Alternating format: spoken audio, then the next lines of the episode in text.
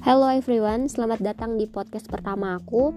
Mungkin ini akan menjadi episode perdana yang sangat singkat karena ya ini jujur masih trial, tapi aku berharap ke depannya bisa lebih improve lagi sih.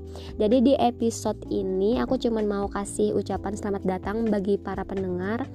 Eh, mudah-mudahan di next episode bisa kasih manfaat bagi kita semua dan ya have a nice day